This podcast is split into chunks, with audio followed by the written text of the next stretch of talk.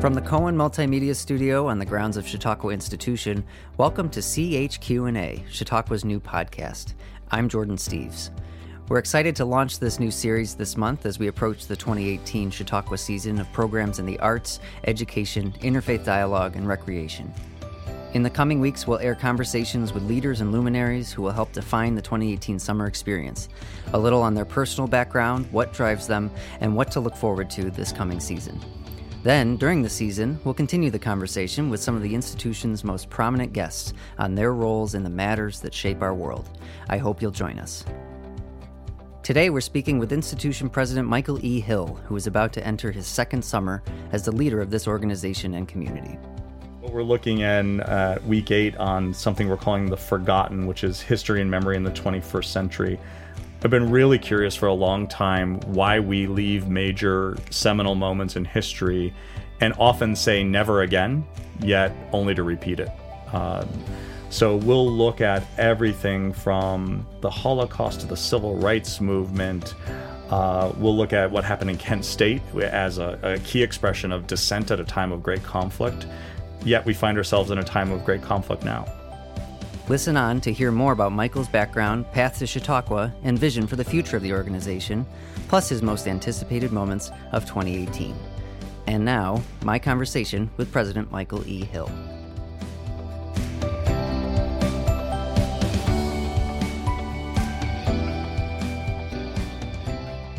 Joining us in the Cohen Multimedia Studio here on the Chautauqua Institution grounds today is Chautauqua Institution President Michael E. Hill. Thank you so much for taking time out of your busy schedule to join us today, Michael. Oh, it's great to be here. Well, we're, we're glad to have you. I know you've got plenty on your plate as the season approaches. You've been on in the job now for approaching a year and a half. This will be your second full season as president. What's going through your mind right now? Well, it's it's my second full season, but in many ways feels like my first because when I arrived last year in January, so much of the planning had already been done. And while I certainly enjoyed participating in molding things around the edges, this was the first opportunity I had with my colleagues to start from scratch. So the 2018 themes that you see are certainly things that are on my mind. Um, so I feel like there's more anticipation for me in some ways because it's a body of work that I get to participate in from the start versus uh, looking at um, 2017, where I was wondering what that process was yielding those topics. So I'm excited. I'm really excited. So we'll dive into 2018 stuff in a little bit, but what has it been like for you to be behind the scenes in that, as we call it here, sausage making process, um, to see how that all comes together? Well, I think very few people understandably have an appreciation for how much time and energy and effort it takes to put on a nine week expression of thought and the arts and um, you know, and we often joke, my least favorite question from people is, So, what do you do the rest of the year? Or, or is this a full time job? And what's your other job? Right. Uh, I think just watching how much time, energy, and effort goes into orchestrating what people would see over nine weeks is significantly more than even I knew. And I think what most people don't understand is while we have a 1045 lecture every day, for example, whomever has landed on that day may have been one of seven or eight choices. Uh, and so you think about all of the events we do and and I think what shocks me is if we do a couple thousand events, we really plan and fits and starts something like 16,000 events that eventually boil down into what we present in a season. So that's been a lot of fun, a lot more daunting than I knew it would be. Uh, but I think that's also half half the adventure. So let's talk about your your job, your position. You, this is a a unique position in the, the pantheon of executive leadership uh, in terms of nonprofits or universities. I mean, sometimes you are you're part CEO, part artistic director, somewhat of a university president, somewhat the mayor of a small town, and oftentimes simultaneously bits and pieces of those, or all at once on occasion what has that been like for you to adjust to this different kind of position, the one that you haven't held before? yeah, well, and, and, you and you hit on the the core descriptors that the search committee gave me when I was interviewing for the job, and I didn't fully realize I, I thought that might have just been a really hokey or cute way of describing the role, but it really is all of those things. Uh, so I would say to you, while I have I've had moments in my life when I've been quote unquote an artistic director. Uh, I've never had a moment where someone has asked me why the streets weren't plowed or the grass wasn't cut on time. Um, I've never had in my previous career need to think about water management or lake health or a, fleet of vehicles to care for a town or how a town plays into a local political structure. Uh, I'm a, a, leadership dork, so all of those things are really fascinating to me, but certainly new facets of my own life and my own journey. And it's been a lot of fun. Um, some of it comes a little bit more naturally. Uh, the the arts and religion and the education piece are all things that I've spent time in. But the notion of being a mayor of a town, or in some ways, uh, it's what I love about the presidency of this institution, regardless of who sits in it. And you've heard me say this all the time. I often say the 18th president mm-hmm. is because the 17 other people that have held this job what they faced is so fascinating to me. Um, what they faced in reflection of what's happening in the country is so interesting.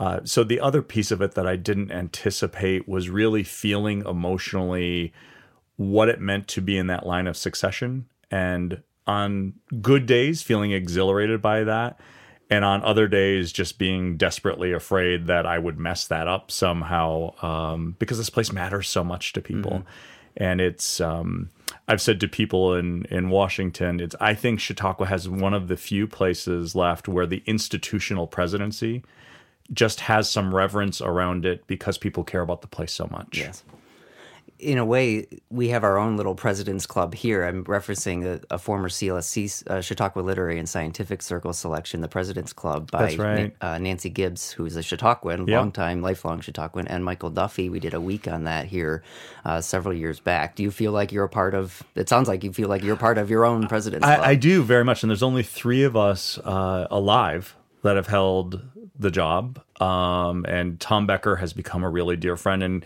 and in many ways is a, a mentor and a guide as I bump up against something and try to put my finger on what I'm bouncing up against and and he can share with me where that history comes from. I also recently talked to Scott McVeigh who called me and so I've now spoken to the only other two living people that have held this job.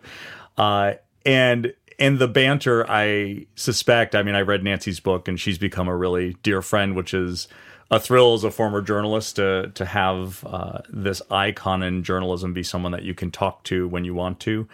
Uh, but we've talked about the notion of a president's club and how how much it means to be able to talk to people who understand what you're walking through. And I know Nancy certainly felt that with different editors at time. Mm-hmm. Uh, I think for unique jobs or high pressure jobs, being able to call someone who says, I know exactly how you feel is is a real perk and a blessing. So I want to step back a little bit and talk about your path to Chautauqua uh, and start right at the beginning. You were born in the North Country here in New York State. Actually, born in Western New York. Born, yeah, born so born outside of Rochester, but grew up most of my life in St. Lawrence County in northern New York. How did what what in your childhood kind of set you on your path that led it led you into nonprofit arts leadership? Well, it's funny. I I started at the earliest recollection I have of what I wanted to be when I grew up was an astronaut, hmm. and that's beyond comical because I'm really bad at science. Um, and you just like the idea. I liked the idea. I liked the idea of that, and I held on to that for a while. Uh, my dad passed probably four or so years ago, but one of his favorite stories when he was alive was he knew that I wasn't going to follow in anything that my family did. My family's um, auto mechanics and um, carpenters and and folks that have always worked with their hands and, and been quite good at it. And my dad owned a small um, automobile repair shop that, for whatever reason, had two offices attached to it. There was a front office that we would think of as an assistant's office, and then a back private office. And my dad had set up the front office as his business office. It was right off the garage. And again, for whatever reason, that back office looked a little bit more formal. And he took me down to the garage one summer and I think thought he would start teaching me how to repair cars and I put on the door uh, Michael Hill Esquire and told him he needed an appointment before we could have lunch. so that's me at eight. Um, what I did always know was, and it's one of the reasons I love this job, is I'm insatiably curious. Um, I, there's lots of things that I'm interested in. Uh, so I didn't know at that point what I would be. I I became a student journalist pretty early on and fell in love with writing and editing, uh, and thought I would spend my career doing that. Uh, went to school to do that. Um, and at the end of my time at St. Bonaventure, had to make a gut check decision on whether I was going to go into journalism or I had started to work at uh, the university's brand new art center and fell in love with managing and producing the arts and decided to go in the other direction and get my master's in arts management, which was nowhere on the radar screen until probably my sophomore year in college. Hmm. And it's during that time at St. Bonaventure when Chautauqua appeared in your life. Yeah, so you know, we we share in common. I think she was there. Dr. Hamilton was uh, my advisor. Uh, was the first female professor of what became the School of Journalism at St. Bonaventure, and she was desperate to save my journalism career. And so when I told her I was um, thinking I would not go into journalism, she threw three things at me. She threw a job at the New York Times. She threw um, a full ride to get my master's and PhD in journalism. And uh, neither of those things stuck, much to her unbelievable disbelief. And she said, Well, okay, if you think you're interested in the arts, Chautauqua Institution has a newspaper that's an arts institution. Maybe you're just supposed to be an arts journalist, so why don't you apply and go work there? Um, little did she know that would backfire more than a couple times over. But had she not done that, who knows? Because that's when I fell in love with Chautauqua and, and came back after my master's degree and was a guest critic for a while.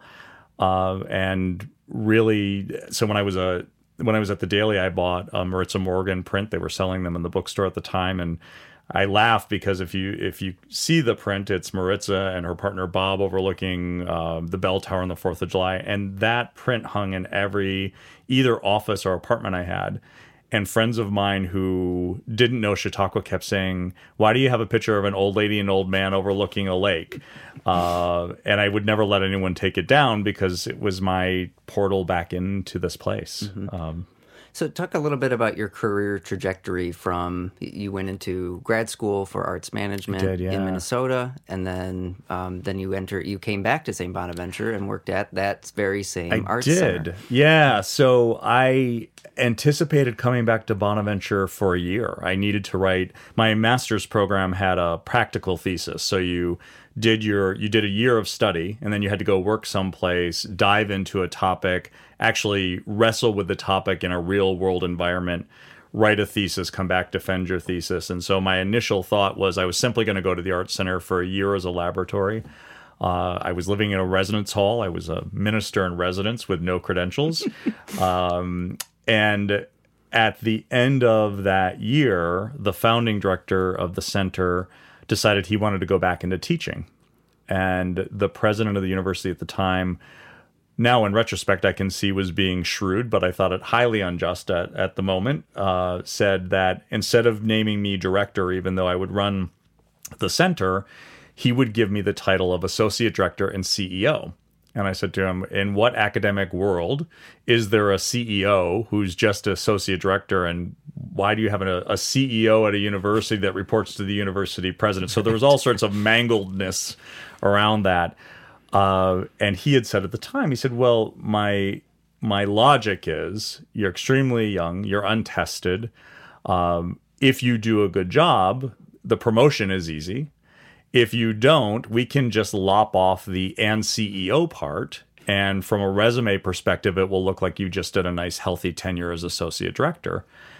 And so, uh, in the impatience of youth, um, I always hated that notion because invariably I'd call an artist, or we also had a museum or a visiting artist to exhibit, and they'd say, "Well, that's lovely, but when do we get to talk to the director?" Because my title was associate director. Um, a whole confluence of events happened where a, a benefactor of the university died and left a very cryptic uh, set of instructions in his will, which was um, we are going to give you uh, his prints and drawings collection, and we'd like to know from you what do you need to care for that collection. If you could give us a response to that, uh, we'd appreciate it because we're trying to settle his estate.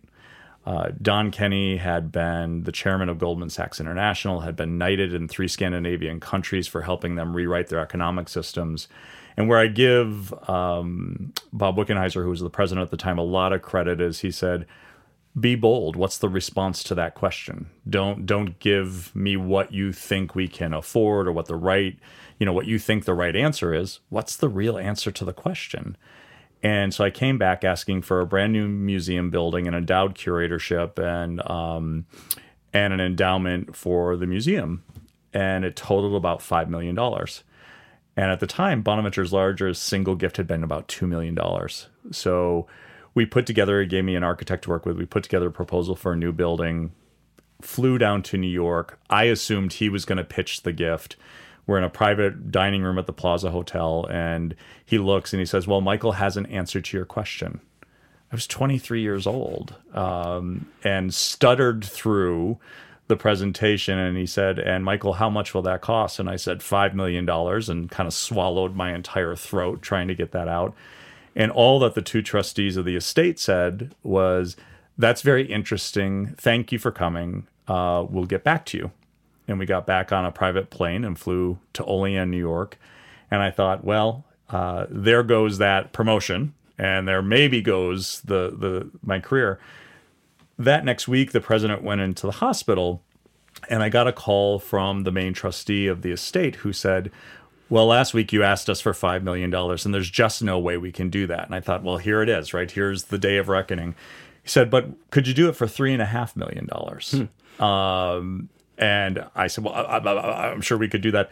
FedExed me a check um, which accidentally was made out to me personally. um, and I took the check to Olean General Hospital where the president was infirmed. And, you know, you paint the picture. You've got your boss who's laying in a hospital bed with an IV, who I think is half on sedative drugs. And I said, I'd really like to talk again about being promoted to director. And he said, Oh my God, we've been over this so many times. I mean, you just, there's got to be a proving moment where I can give you cover and me cover. And I said, well, hypothetically, how much would that cost? And he said, well, that's a ridiculous question. What are you talking about? And I pulled out the check and I said, would three and a half million dollars get me the promotion? And I got promoted on the spot. so you spent a, a, little more time at Bonaventure Did. and then absconded for Washington, D.C., where you spent the, the rest, of your career yeah, uh, to this um, point. So I knew there was a point at which I was going to make a decision that I think many people who go back to work for their alma maters make. I was either going to make a career working out of working for my alma mater, I was going to make a run for a city, and I knew I'd always wanted to try to live in a city, um, but really enjoyed the program I had built. So there was a tug and pull, and uh, my partner at the time and I decided that we would make a go of it. We picked six cities and decided wherever we both got jobs first, we would go. I had no desire to be a fundraiser. Zero, zilch. Uh, fancied myself a program guy, maybe a communications guy. Um, and what I kept being eligible for was fundraising jobs in Washington because at that point I had raised a significant amount of money. And uh, what I didn't know then that I know now is that every major arts institution in the city was going through a capital campaign. And they were all looking for directors or deputy directors. Uh, so I went to the arena stage and uh, was originally hired as deputy director, and my boss was fired three months later. And at the time, the co chairs of the campaign were uh, incredibly powerful men. It was the head of the regional power utility. It was the CEO of Fannie Mae, which at, at that time was still at the height of its power, could make or break politicians. Uh, and the CEO was the former director of OMB, um, for Clinton, and the guy that had saved Fannie Mae. And so, if you've read the book Good to Great, there's an entire chapter on a man named David Maxwell. Um, those were my three prospective bosses. Um, so I learned the hard way how to work for people who have the right to be and are extremely exacting about what they want, what they need. Uh, it was an MBA in five years uh, to work for folks who literally there was no room for sloppiness. to the point, one funny story I'll share. Frank Raines was the CEO of Fannie Mae. His chief of staff was a woman named Jill Blickstein, and Jill Blickstein scared the blue blazes out of me uh, because she was beyond exacting. Uh, I was driving to a capital campaign steering committee meeting at Fannie Mae headquarters and got stuck behind a car accident and showed up 10 minutes late to a meeting. No fault of my own. I couldn't get beyond the car wreck she met me at the door to his pretty massive suite, and they were they were really um, quite hospitable when you went. There was a full breakfast um, because we would meet for three or four hours, and I walked in and I had. I had called her, letting her know what was going on, and she said, "You've wasted ten minutes of Mr. Raines' time. When you walk in, don't even think of picking up coffee or anything to eat." Uh, so th- that was the level mm-hmm. that we were playing at. Uh, so arena was great. It, it's a facility to this day that I get chills when I walk into because it was it was just it was a hard campaign. It was an extremely hard campaign, but it was a successful one. Uh, and it what I didn't know then was that it would really set me up to do almost anything I wanted to do in the future because it, at the time when it was one of the largest arts campaigns in the country and the the individuals from a volunteer and a staff perspective that came together to make that happen were remarkable. And many of them are friends to this day. Great. If you're just tuning in this is jordan steves. We're in the cohen multimedia studio here on the grounds of chautauqua institution. And joining us today is michael hill the president of chautauqua institution. Um, so we'll continue now into your time in dc a lot of people have said and would say, looking at your resume, that uh, from your time in DC that you were trying out for the presidency of Chautauqua Institution. You had a stint at Washington Ballet. You were at the National Cathedral uh, and YFU. The, the last place your, your last yeah. stop before Chautauqua has is a youth uh, programming for uh, programming for youth, an exchange program. So, can you talk a little bit about those experiences and what yeah. they set you up for? Um, I have I've heard that, and I think it's it's funny in some ways, oddly true that everything Chautauqua cares about, short of recreation. Mm-hmm. Um, I had some exposure to uh, and experience in. Uh, what I would say is that I think the nature of how people that are in Gen X and the millennial generation, how how we approach jobs is so different than the generations that came before us. Uh, and I think for previous generations, it's it's sometimes hard to look at a resume like mine and and ask, you know, well, gosh, it seems like you job hopped a lot, but I think what is the case is the boomers stopped leaving leadership positions. And so for people like me who wanted to learn and grow, there was no place to move up unless you moved over someplace.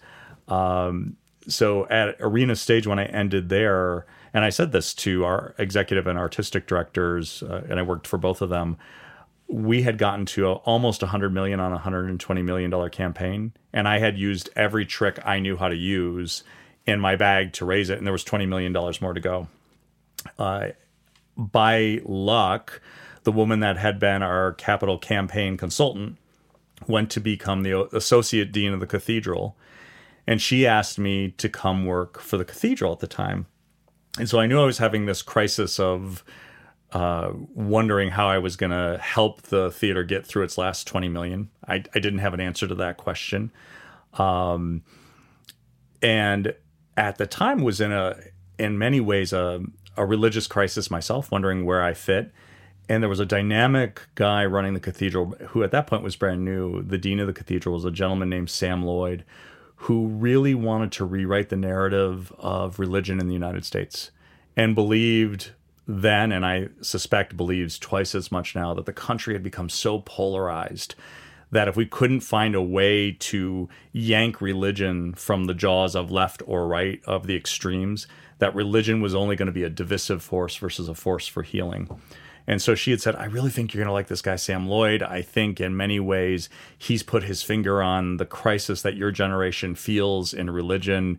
Come talk to him. And I thought, there is no way in the world I'm going to do this. Um, I, you know, I'm, I grew up Catholic. I was very involved in my church. I went to a religious school. I went to St. Bonaventure, which was Franciscan, but not, you know, hyper Catholic.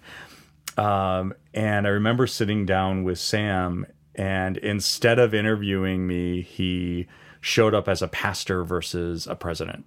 And he said, Why do you think it is people like you are not coming to church anymore and are running from it. And we had this far-reaching dialogue. I think I freaked um, the the woman who was hiring me out because I was supposed to be in there an hour, and three and a half hours later, she's like, "Are you guys done in there?"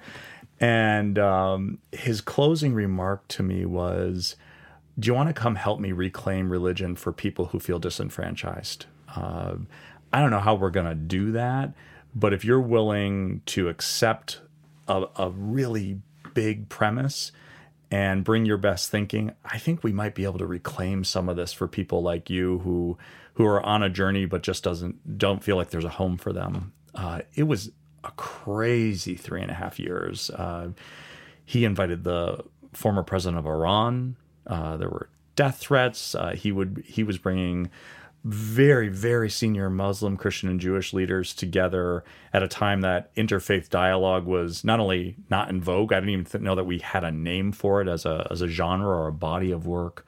Um, he was convening something called the Sunday Morning Forum, where in between the two church services, he'd bring everyone from an atheist to a homeless person to talk about their journey and, and where it fit in America. Mm. Um, just a fascinating guy. Uh, the cathedral, unfortunately, like so many older institutions, relied almost entirely on its endowment. And when the market crashed, so too did uh, the operation of the cathedral. So we went from my division alone was 32 people. And I went from that in one week to being told I had to trim it down to six.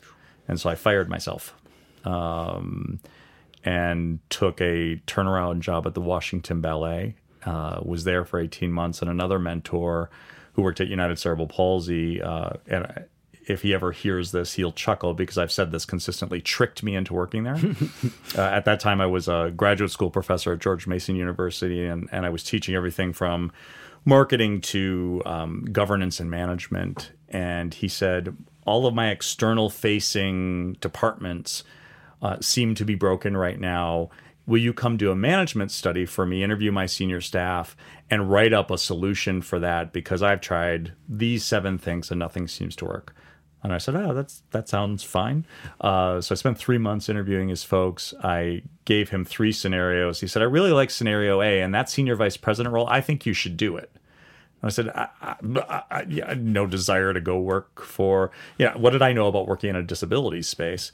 And he said, "Well, talk to me about your family. Well, I have an uncle that has Down syndrome and autism. And he said, Well, what was his life like? And so I keep finding myself in front of smart people who ask me really big questions I don't have answers for. Mm-hmm. And his closing response to me was, I really believe that the struggle for people with disabilities is the last great civil rights movement on the planet. Do you want to come help me run a civil rights movement? I'm a sucker for questions like that. Um, so I did and it was incredible. And he he is the type of supervisor and president I hope to be because he would look deep into his institution and try to figure out who had the potential to lead things and maybe it was going to be five or ten years so he set me up with two significant fellowships uh, one through american express and the other one through the aspen institute and at the end of the aspen institute fellowship he said, um, "You're ready to be a CEO, and love you, but get out." and he said, "You know, start start looking." And Youth for Understanding, I was nominated by one of my fellow fellows, a woman who had been is currently the CEO of um, Global Giving, who had been a YFU alum and she said, I think this is right up your alley. And and like most of the story I'm sharing with you today, well, why would I want to do that? What do I know? Blah blah blah. And she said, You teach international kids and you've been doing it for 15 years. Maybe you could go do this. And I loved every day of that job um, to the point that probably only Chautauqua hmm. could have gotten me from it. I was about ready to sign a new three year contract when the search process started for Chautauqua. Wow. and here you are. And here I am. we pulled you in this direction. so I do want to um, start to uh, bring this back to Chautauqua yeah. now. Um, in, and I, I, a great place to start is actually what you were just speaking of in your time at uh, the National Cathedral, and uh, it ties into several new strategies and initiatives that you are either beginning here or elevating something that Chautauqua already did to yeah. a, a, higher stature. Um, can you talk a little bit about the work in interfaith engagement and that it's a theme that's running through our 2018 programming, yep. but also just in general, it's something that Chautauqua is very it takes a stand for. Yeah, so Chautauqua deserves a lot of credit, just as I noted that Sam Lloyd was having an interfaith conversation before it was in vogue. Chautauqua was doing the same thing. And if you look at where the, f- well, the funny thing is, if you look at the Chautauqua Literary and Scientific Circle, in the early 1900s, one of the books was a, a survey on Islam. Hmm. So this institution was putting its finger on what are other re- world religions saying about the seminal questions of the day more than 100 years ago. Uh, this shows up programmatically for Chautauqua uh, during Joan Brown Campbell's stint as director of religion, and you start to see things like the Abrahamic Initiative coming forward and young people gathering. And in many ways, that work has been done really effectively, but very quietly here. Uh, if you are interested in religion and you come for that reason, you certainly would have bumped into it. But I think for most Chautauquans or casual visitors, you wouldn't really have a sense unless you stitch together several moments that we cared about interfaith engagement. Uh, I think the world is in a place now where to simply operate from looking at the world's issues through the lens of your own faith journey is just not how the world operates. And I think that this institution has been, is, will be uniquely situated to bring different faith traditions together, or the nones, right? And, and as a raised Catholic, it's N O N E, not N U N. Um, that convergence of a growing population that is yearning for some sort of a spiritual journey but refuses to define it in existing mainstream ideologies, and a still very vibrant generation who grew up with faith and organized religion as a pillar of how they understood the world. If we can figure out a way to marry those two things together and get less stuck on specific ideologies and more attuned to universal truths. I think there's a healing power in that. I think there's a dynamic ability to look at the huge issues of the day through a comprehensive lens. And that's in the DNA of this place mm-hmm. in a way that I think if we do it right, could provide a real resource not only to mainstream religious institutions who are hungry for authentic dialogue, but for those quote unquote nones who can receive and hear the invitation that it doesn't matter what you believe, come and journey with us. The power of that synergy really could do good in the world if we can figure out the right way to package both programming and outreach. Uh, Gene Robinson coming along is in many ways uh, an unbelievable gift, not only in who Gene is. Um, you know, he gets known as being the first gay bishop, but for those that really get a chance to know Gene, he started out and really always has been a pastor at heart. And because of who he is, because of the ground that he broke, he has access to some of the theological minds that we would not traditionally have mm-hmm. access to. So I think we're entering into uh, perhaps one of the most dynamic periods in Chautauqua's history of now interfaith exploration than perhaps it's ever seen. Sure. And Gene, uh, just for those who listening, is the new VP for religion and That's senior right. pastor here at Chautauqua. And we've, we've had a sit down with him. It's also part of this preseason series that we're putting together. And so you can, um, if you're listening to this and interested in uh, more about Chautauqua and that, and particularly the religion pillar, I'd invite you to, uh, to look that up at chq.org. Um, it's a good segue, I think, to the next topic I want to ask you about, which is diversity. Yeah. Um, you gave a an address to the non nonprofit partnership in Erie last fall on the topic. Title was "How to Embrace Diversity When You Have None or Very Little." and yeah. I, I want to quote a couple things in here because I, I, first I, I love that there's you come right out. There's a, there's a, a great sense of self awareness here that you know it's a risk. You say that it might be it might appear a bit risky for me, a white guy, a member of the most privileged of privileged classes, to be standing before a group of colleagues talking about diversity. But that but it's important because you have the microphone to do that. And I, I love what you say here. You talk about Chautauqua entering this period of introspection and what do we do about being a community that needs to better reflect the society as a whole? And he said, first, don't let the uh, quote, first, don't let the perfect be the enemy of the good. While we do this important work of introspection, I made the decision to put a stake in the ground to say we know diversity is an issue. We believe that attracting larger populations of people who come from different backgrounds and beliefs is important to the sustainability of Chautauqua, and we aren't going to wait until we have a perfect definition or vision to begin the work. End quote.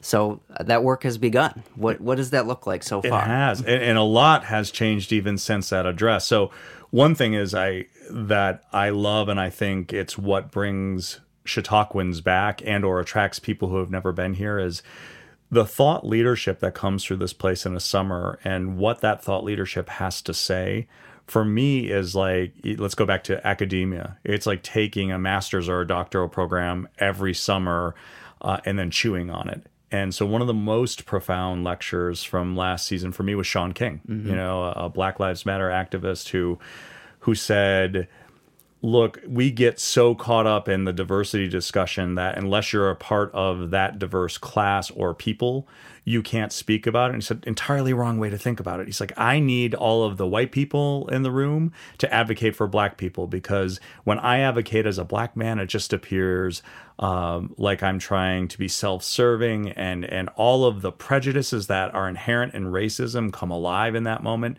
When you do, uh, as a white person, it elevates that there's something to listen to. And he said, just as that is true, I need to be advocating for the Muslim population so much so that people assume I'm not Christian and I'm Muslim. And straight people need to do it for gay people. And he's like, and on and on and on. He said, and so what we've missed about the diversity quotient is, is it's not the other advocating for itself. It's the other advocating for the other. That's powerful. So in that talk in Erie, we knew we wanted to do something, and and that was about it. Uh, since then, thanks to the generosity of a couple donors, we've raised a quarter of a million dollars. Uh, we've hired a nationally renowned diversity, equity, and inclusion firm that's going to spend the summer helping guide our community through a blueprint for that work that will do internal staff training.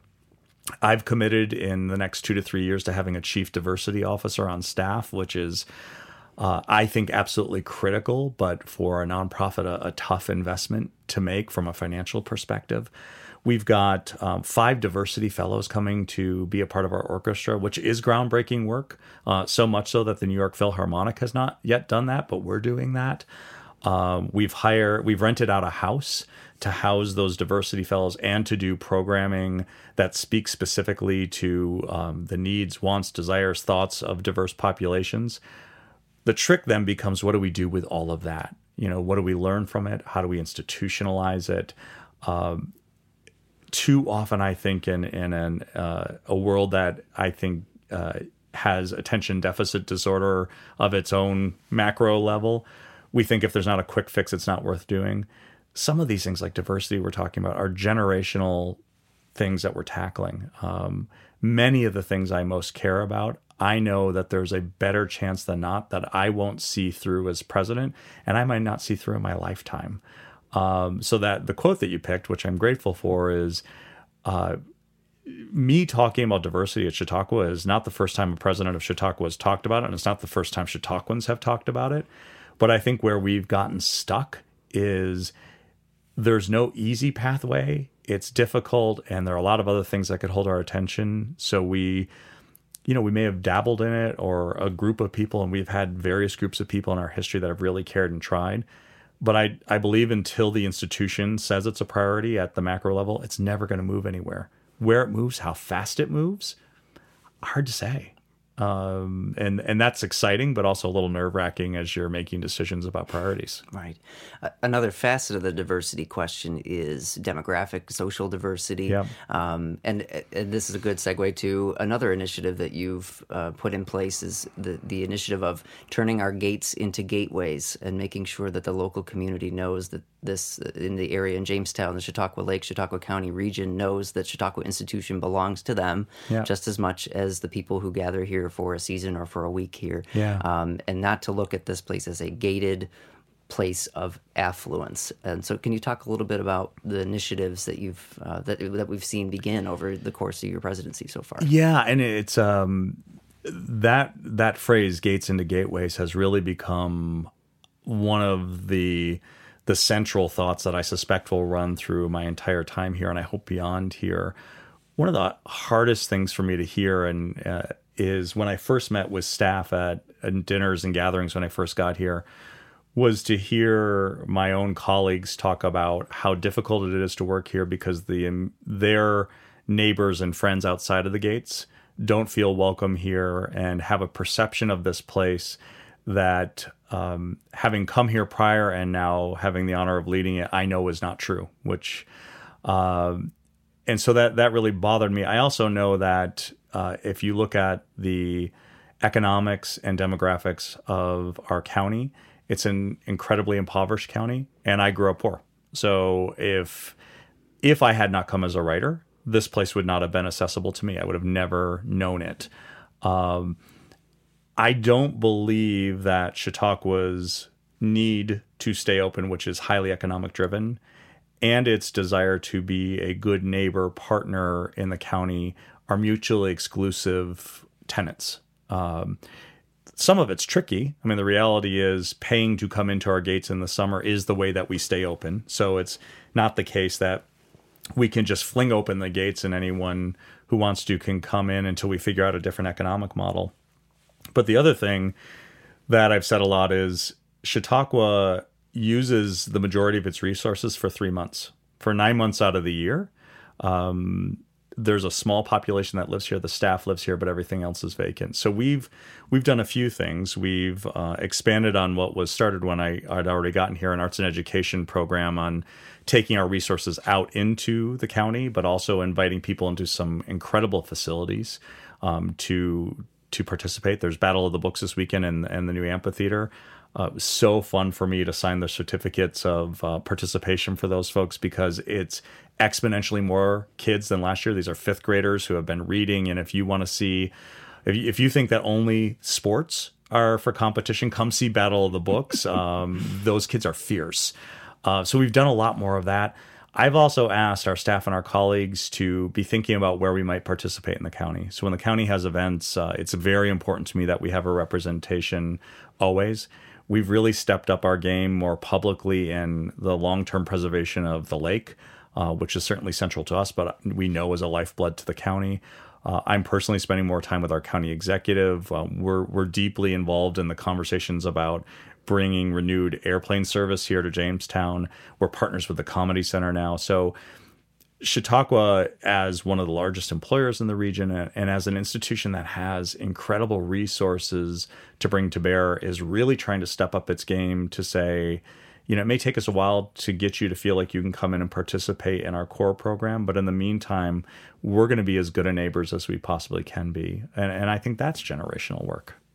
If you're just joining us, we're uh, recording from the Cohen Multimedia Studio here on the grounds of Chautauqua Institution. I'm Jordan Steves. Sitting across the table from me is Michael E. Hill, the president of Chautauqua Institution, we're very appreciative of his time. Michael, you're you're part of a, a leadership team that is beginning to beginning a strategic planning process right, right now. The, yeah. the, strategic plan that guided the institution for the last seven years has expired or is about to expire, and the next one will lead the institution to its sesquicentennial in 2024. Uh, inside that is are these initiatives we've just talked about the diversity initiative the gates gates into gates Gates into Gateways initiative, excuse me. Um, there's master planning, there's strategic financial planning that will result from this. There's a lot of processes that are there informing are. this, but what yeah. does it mean to you to be g- helping to guide this process that will lead to the institution's 150th birthday? Well, I think coming in as the 18th president, there was a lot of gifts that were left for me. One was that uh, Tom Becker and, and those he worked with for so many years before me were so diligent and such strong financial stewards that uh, we start this planning process from a place of strength. And so many nonprofits in the United States are thinking about their futures from a place of weakness where they can't meet payroll or programmatic funding is is weak. Um, that's not the case for Chautauqua. And so one of the the great gifts is we have an ability to dream more than most can because we're financially strong, and I'm I'm really grateful for that. Uh, I'm also grateful for the amount of time and effort that the last two capital campaigns put into uh, re energizing the physical capital of the place. So the grounds look really good. Uh, and that's been wonderful. To have the last strategic plan run out a year after I got here is some, you know, if I could have written it, it would have been that perfect because you don't want to start in your first year strategic planning and visioning. Uh, you don't know enough. Uh, so to have a year to see how the core operations of Chautauqua work, to meet my colleagues, to understand a little bit better what the conditions and the environment is in which we operate has been great. And now we enter this place of being able to ask big questions like, what should Chautauqua look like in 2024 when we hit our 150th birthday? I, uh, while I didn't study it academically, really hope to be considered a student of history. And one of the things that I'm so grateful that was recommended to me and that I followed through on was to read as many Chautauqua history books as I could get my hands on. And there are more than than anyone would think. So if you're listening and you care about it, go pick one of the 40 or 50 uh, off of Amazon and eBay and other things to get your hands on.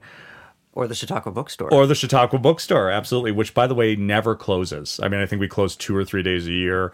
Um, so come check that out. Uh, in our history, what I love and what what it sets up for us is that Chautauqua, not only despite popular and funny uh, reputation has changed a lot over the years. Um, has had an ebb and flow of moments in its history where it was very insular and when it focused on primarily the core summer and the community that gathers here. And other moments was very, very much out into the national and international thought leadership space.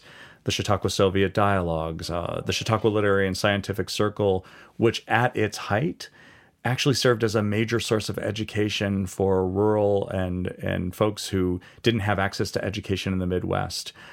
I think we are entering a period of time where the debate that our founders had on whether Chautauqua was a place or a movement is coming to bear in a really exciting way. And I think the answer to both of those is yes. You know, I, I think we will continue to be a stronger place that serves more people, perhaps for a longer amount of time. Uh, but I also think that this notion of how Chautauqua shows up as a movement, we're perfectly poised for that.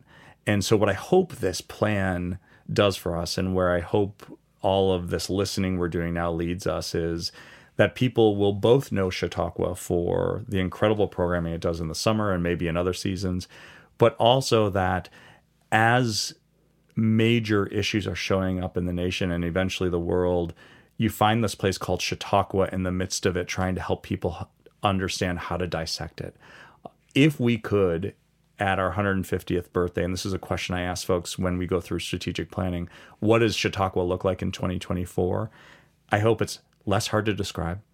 I hope it's much more a noun or a verb for more people. Uh, and I hope that while we will continue to do more and hopefully do it better, what we do here, I hope that Chautauqua means something to people who have never come here and who may never come here. And I hope that's the impact we have. And I think we're poised to do that. So uh, I used to teach my grad students strategic planning. This is the the best dork fest in the planet because really there's nothing that's off the table. There's nothing that's off the table for this institution. I want to dive into the 2018 season for, for a few minutes here. As you mentioned it from the top, this is the first one that you've been involved with from the very get go, that the entire sausage making process from conception and now very close to actually bringing it all to life here on the institution grounds.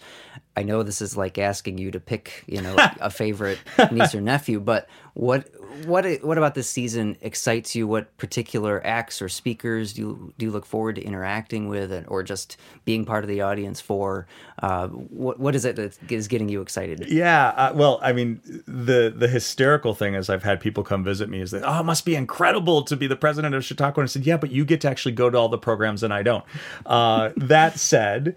Um, there are some themes this year that my colleagues have been dreaming about and cooking up long before I got here, whose time has just come. So I know people will think in week four when we look at Russia and the West that we've just we were just being opportunistic, uh, but the reality is that's been on the theme list for four years plus now. And yes, it is the right time, but even when it was picked to advance into the 2018 season, Russia was not the daily headline that it is today. Uh, so it'll be interesting to me to see how modern day n- news and conversation shows up and what is a pretty introspective week on what's happened with that country and its relationship to others.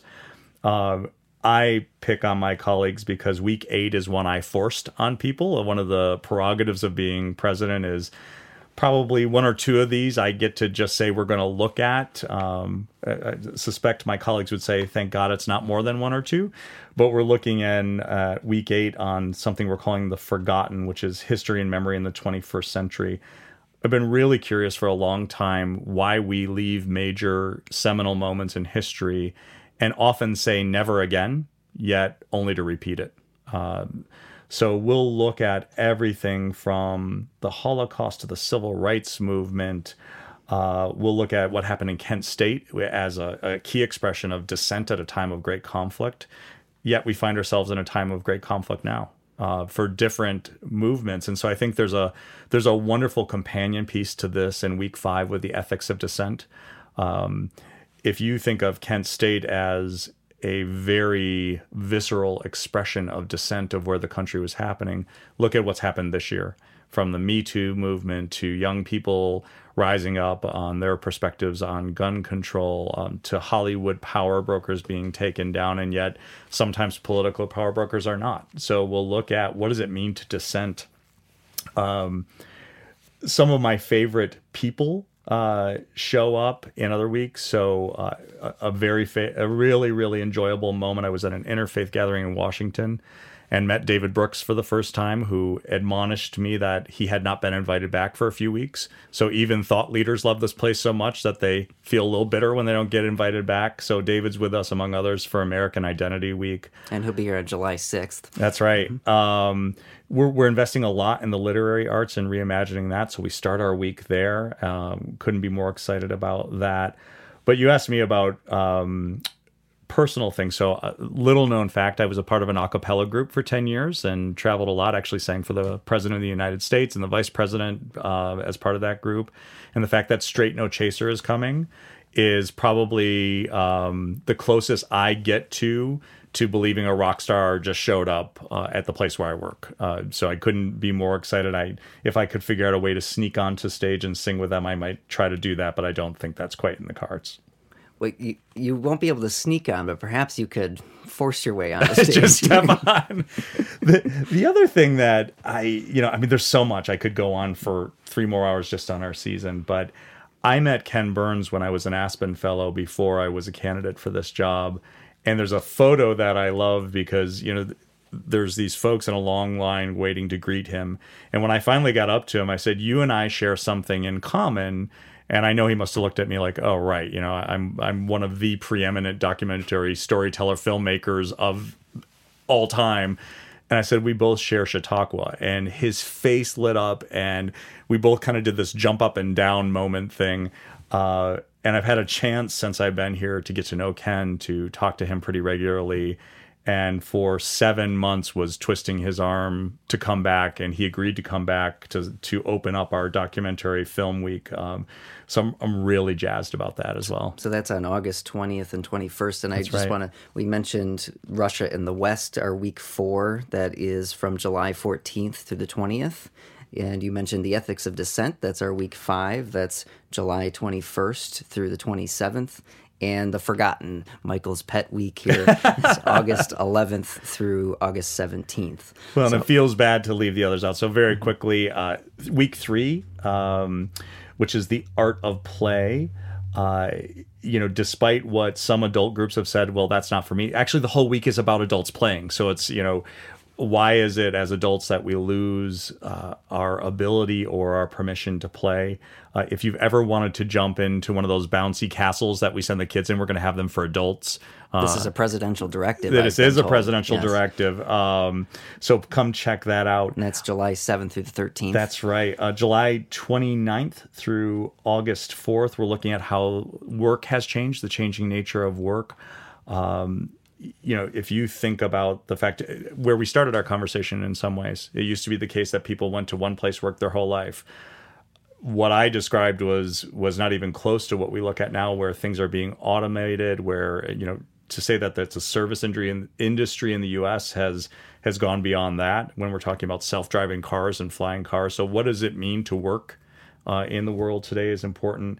And if you're an arts lover um, or you're interested in how the arts shape society, Yo Yo Ma is going to be with us from August 5th through the 11th with the Silk Road Ensemble. well, he won't be here. Well, the whole he'll be there the whole time. It'll be there a good chunk of it, and looking at the arts and global understanding. Uh, so it's it's a packed summer. Uh, as I said, I would love to just walk through the summer as a Chautauquan, but instead I'll race through the Chautauqua through the season as a president. Which is an entirely different ball of wax. It is indeed. so I, w- I want to spend a little time um, talking about the 2019 season Yeah. as well. this is one that is currently in motion. It we, is. we can't divulge too much about this yet. We're not down to the nine themes, but what has it been like to once again be beginning that process and looking out for a program that won't be taking place for another year? Yeah, well, there's two things I think as we look at 2019 that I hope people look out for. One is that I'm I'm keenly interested in not not doing just one-off weeks and then retiring the topic. So as we move from 18 to 19, if you want a hint of the things we'll be looking at, there's certain conversations that we know will be raised in 18 that have either a logical offshoot or haven't fully been answered that we'll explore in 19. So I'm I'm excited about thinking through over a 2 or 3 year period how how is each of those weeks a chapter to bigger important work and questions. And so I think you'll see some of that in 19. The other thing that I'm pushing our team a lot on is I think too often for economics we think of a cast of 10 or 20 people we would like to have come but we assume they're too expensive or unreachable. And so we're going to be really pushing in 2019 uh, perhaps more so than we ever had to say who are the very best five or six or 12 people in a week to talk on this and and let's go get them not at all costs in the sense that we're going to spend whatever we need to spend but i think chautauqua has the reach uh, that if you look at a david brooks who is renowned and speaks all over the place i think every day should be a david brooks type of day. And you're going to see us pushing more as we announce 2019 to have more of those types of speakers locked up so that people understand the magnitude of what we're discussing uh, and we're looking at ways both in 18 and 19 to continue the conversation throughout the year. So in 19, I hope you see a couple weeks where we're announcing that topic as the kickoff or the cap of a major nationwide initiative of something we're looking at.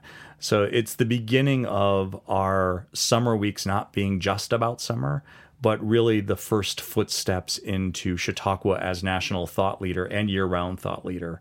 Uh, I think the themes that we're really massaging now down into the nine for 2019 lend themselves well to that. And I'm hopeful that if some of the conversations we're having now come to pass, that when we announce 2019 and some of the follow up on it over the summer, that people will see the proof that Chautauqua is really stretching its tentacles deep, deep into the country. It occurs to me that some of our listeners, by the time they hear this, the themes may already be out there. Yeah, so at some right. point, there will be a page on Chautauqua's website, uh, chq.org slash 2019. It does not exist at the moment we're speaking, but uh, that's where you can go to find out where these themes are once, they, once they've been announced. Um, we just have a couple minutes left, Michael, but I wanted to ask you, uh, lastly, what it's been like. You've had a, a fortunate, uh, in some ways, I'm sure it's unfortunate, but in a lot of ways, fortunate circumstance to come in and be able to really mold your team. Yeah. You had a lot of natural transitions out, retirements, um, Yeah. people who just naturally moved away from the organization and have been able to build uh, your own executive staff and then also get to know the team that's on the ground here Yeah. who live and work, uh, you know, who and from are often from around here. What has it been like to to do that, and how how excited are you to move forward with this team? Well, as you noted, I mean, some of it initially was daunting uh, because I had more openings than I knew I might have when I started the interview journey. Uh, I'm excited about the the people that we've brought on. We talked about Bishop Robinson, who um, came in after Robert Franklin, who is doing continues to do incredible thought leadership work in religion in Atlanta.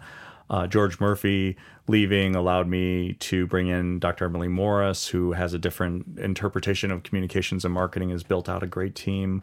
Um, uh, Dave Griffith, who came in uh, from Interlochen, which is in some ways so similar to what we are, but a re emphasis on youth and young people and how do we bring more young people here. And in addition to those additions, what I inherited was an incredible group of people who I'm grateful gave me a shot. Uh, I was at a dinner with our finance colleagues the other day, and a senior member of that team said to me, All right, it's a year and a half later. I can be honest. I had no clue what you were doing when you first got here, but now I get it and I'm excited. And and I think what that tells me and what I've felt is even though the way that I'm thinking about this role and Chautauqua's role in the world is very different from what my predecessor might have thought, the willingness of the team that was here when I got here, uh, they were gracious, they were open, they were interested and inquisitive, and that that's a great blessing. I mean, it could have gone an entirely different way, and I'm grateful it didn't. We've been recording in the Cohen Multimedia Studio here on the grounds of Chautauqua Institution. It's been a great pleasure to have Chautauqua Institution President Michael Hill with us for the last hour. Thank you so much, Michael. Thank you, Jordan.